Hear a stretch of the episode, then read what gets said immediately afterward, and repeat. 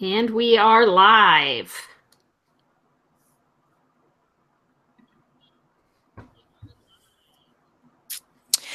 Hi, and welcome to episode 32 of TLC Tech Learn Coffee. I'm your host, along with Nancy Minicozzi. My name is Lisa, and I'm a fifth grade teacher in South Monterey County.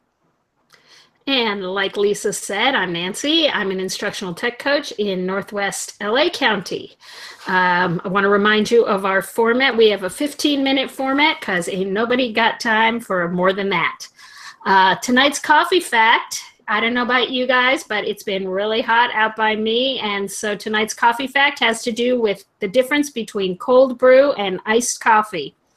Basically, the difference between the two has to do with the water. Cold brew coffee is left to steep in cold water for 12 to 24 hours, while iced coffee is basically hot coffee that has ice added to it to cool it down. Cold brew is smoother, has lower acidity, and lasts longer in the fridge, but it requires more ground coffee and a heck of a lot more patience. Um, tonight's guest is Jonathan Lee, who will be talking to us about coding. So, Jonathan, tell us a bit about yourself, who you are, and what you do. Well, thank you very much for having me. And that lesson on coffee, I am not a coffee drinker, so I'm always happy to learn a little bit more on, on that kind of stuff. So, thanks. Uh, my name is Jonathan Lee. I am actually in St. Louis, Missouri, and I am a former fourth grade and fifth grade teacher in the area. I currently serve as an instructional specialist. I run workshops, uh, meet with PLCs and teams on integrating technology, looking at instructional practices, and looking at data and how to meet the needs of their students. So um, every day is different, and the summertime is really the busiest time. So it's um, it's a great time. So you're doing a lot of PD right now in the summer. yeah, a lot of PD and a lot of traveling, uh, more than usual. Uh, we were down in San Antonio for ISTE, and then I'm vacationing with my mother-in-law's in Kansas City, but I will be in Wichita, Kansas, Salina, Kansas. I'll be in Rolla, Missouri. I'll be in Jefferson City, Missouri. I was in Cape Girardeau earlier, so all around the state of Missouri and a little bit of Kansas too. So um, a little traveling, some Google, some Apple, some coding, uh, usually whatever they need. So it's it's a lot of fun. That sounds terrific. Yeah. Um, so tonight's episode, we're focusing on having teachers doing coding. And a lot of teachers that I've encountered are really nervous or insecure about getting started with coding. So, what would you say to those kind of nervous, reluctant teachers who are maybe interested but are not not really sure about the whole coding thing? Well, I I would just tell them to just get started, just to, to try it out. You know, we we uh, encourage our students to take risks every day, and um, you know, it's important that we as educators also take those risks. And knowing full well that we may not be the experts in the room or that uh, we may struggle and it may take longer for us because we're not as digitally native as some of our students are. Um, you know, I it, it's not easy. It can be really frustrating. I I am by no means a coder. Um, I get struggle. I struggle all the time, and when I get new resources in or I try new things out, you know, it takes me a long time, but you know, I, I know that our students really enjoy it, and that's kind of where the future is going. And so it's important to kind of put that front foot forward and, and give it a whirl. So uh, a lot of teachers say that, well, it's not my thing.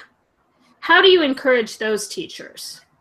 Well, it's not a matter of being um, their thing as much as it being a thing for the future for their kids. You know, um, I've done many different types of workshops. Uh, break, uh, breakout EDU use one, and I remember I have one I usually use. It's Math Focus, and I use it with all kinds of PLCs. And I have English teachers who come in and go, "Oh, I can't do breakouts because I can't do this math." I said, "Well, it's not the breakout. It's not.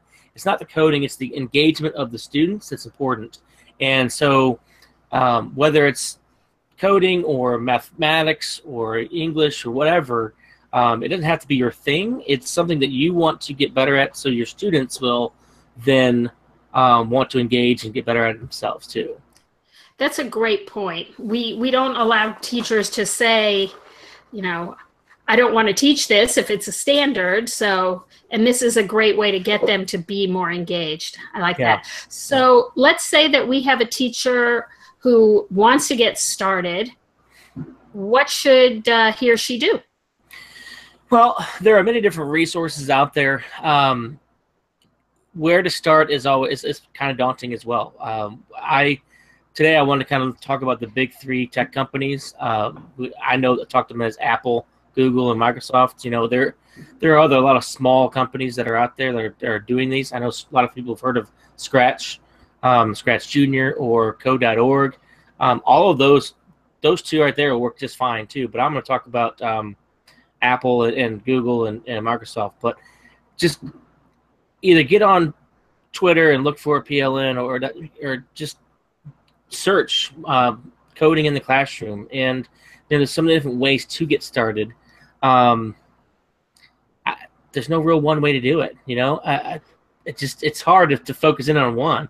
But um, I've been I've been working a lot now with with Apple Swift Playground, and that's one that I'm recommending more and more now that I've gotten into it.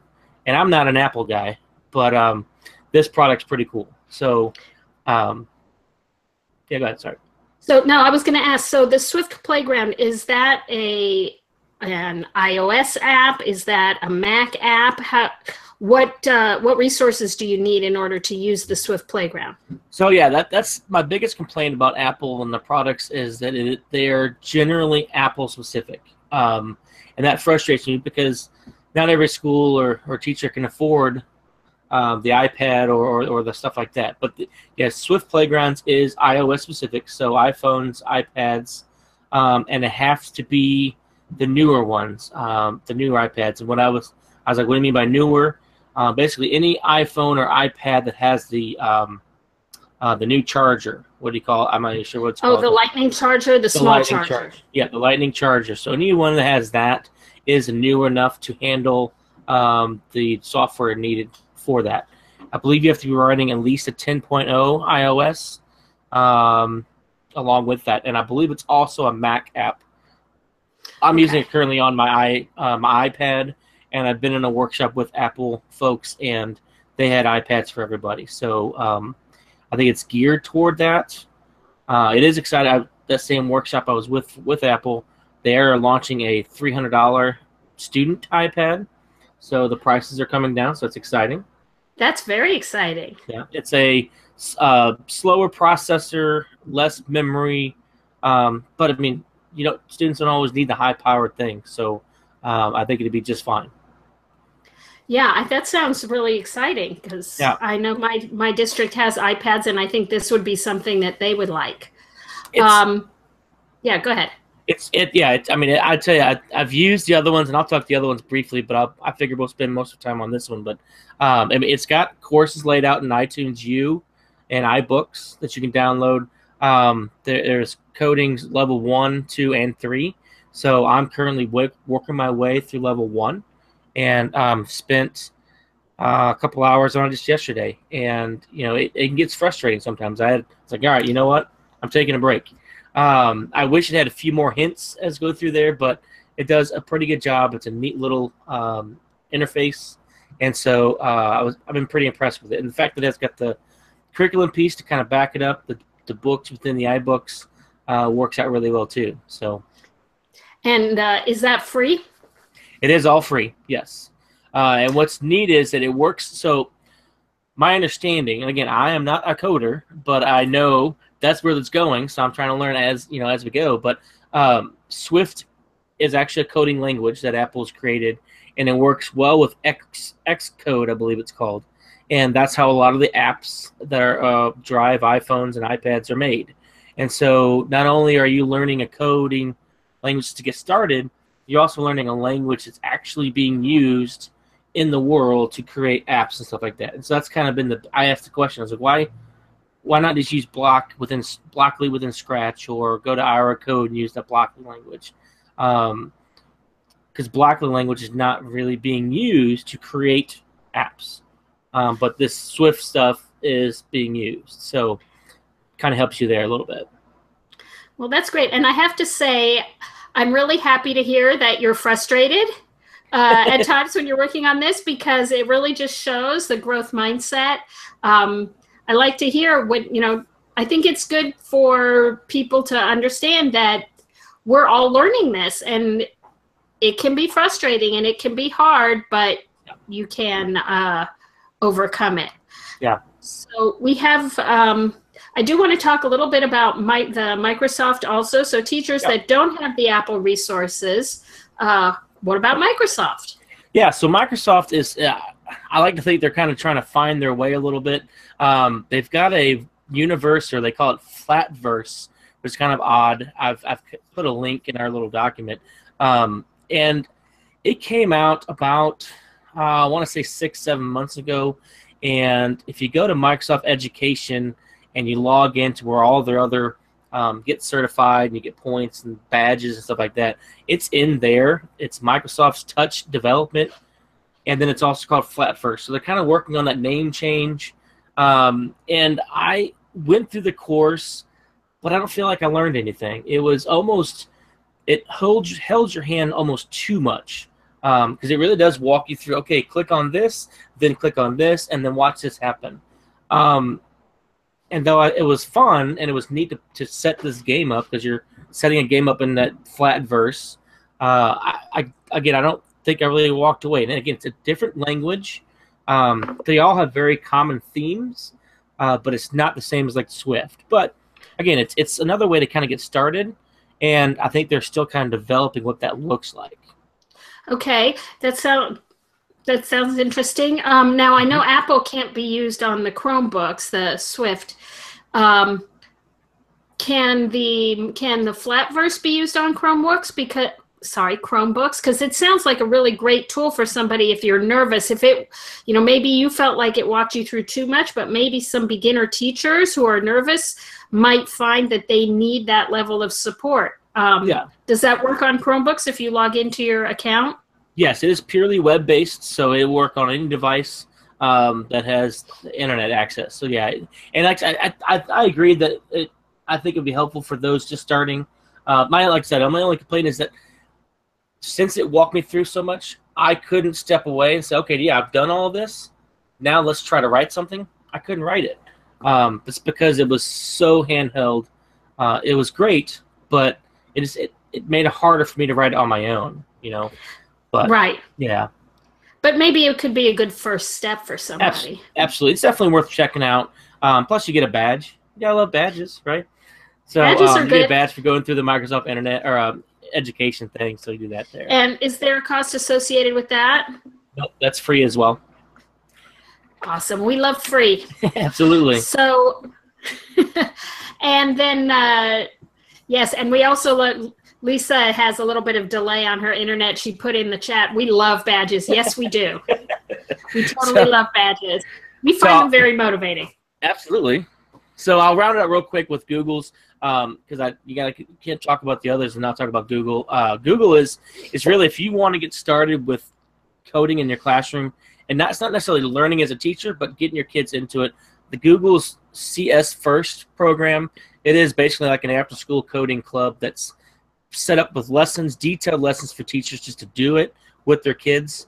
Um, no worry, they send you some products, some uh, um, passports for your kids. They send you all the resources. It is completely free too.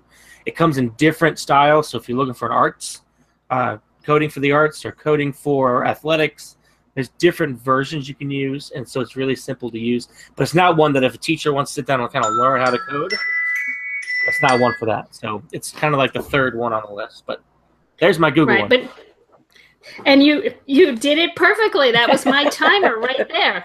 So, um, any last thoughts or advice or comments for people who would be listening? Yeah, I mean, don't be afraid to don't be afraid to try things out. You know, uh, I, I talked about the big three here, but don't be afraid to go into code.org. They have many different resources there as well. Um, but if you have an iOS device, check out Apple Swift. It's pretty cool. Um, if your school is running that, I didn't get into it, but it, it goes on into the extra resources like Spheros, Legos, uh, drones. This, that same Swift coding actually will work with Dash and Dot too all of this those resources that schools are kind of purchasing now and using. Um, so it's definitely one of it's been pretty cool. So don't be afraid and hook me. You know, email me. Let me know how your struggles because I've been there. I'm I'm a techie, but I'm not a coder, so I it's not easy, but it's fun. Well, you've just given me my summer assignment because we uh, we do have iPads and we've just bought a bunch of Dash and Dots among uh, yes. and some Spheros. So I'm going to be playing with this because I haven't really even looked at it. It's, um, so it's awesome. Check it check it out. It the the Swift playgrounds. I've been really impressed with it. Uh, and the fact that it integrates with those other, because like I said, we've got Dash and Dots, we got Spheros, we got EV3s, you know, got all that stuff, and um, I'm gonna have to go buy a Parrot drone but don't tell the wife, but um, it's gonna be a lot of fun. Uh, well, this is. Oh, it looks like we may have just lost Lisa entirely. So, oh, no. um, I, she it looks like she just dropped out. So I will tell you thanks for uh, being our guest on behalf of both of us. Uh, if you're listening, I'd like to thank you for listening. And um, if you enjoyed the show, and of course you did, why wouldn't you? Um, please leave us a comment to let us know. Of course, you can comment on anything, but we'd really like to know if you've started coding, how it went, what your thoughts are. We will be putting all the resources that Jonathan shared with us into our um, description box. And uh, we'd like to invite you to join us on Monday, July 17th, when our guest will be Jeff Bradbury of teachercast.net. Um, Lisa, are you back? I see her. I can't hear her. Um, so let me just finish up by saying, uh, remember, we are always looking for people to share the great things they're doing uh, in the classroom. So if you know someone that fits the bill, or if you'd like to be a guest yourself, please visit TLC Ninja and complete the contact form to let us know. Don't forget to click the like button if you enjoyed this episode. And if you haven't subscribed yet, what are you waiting for? Do it. Uh, if you're celebrating 4th of July, please uh, make sure you have a happy and safe holiday. And thank you again. We'll see you in a couple of weeks.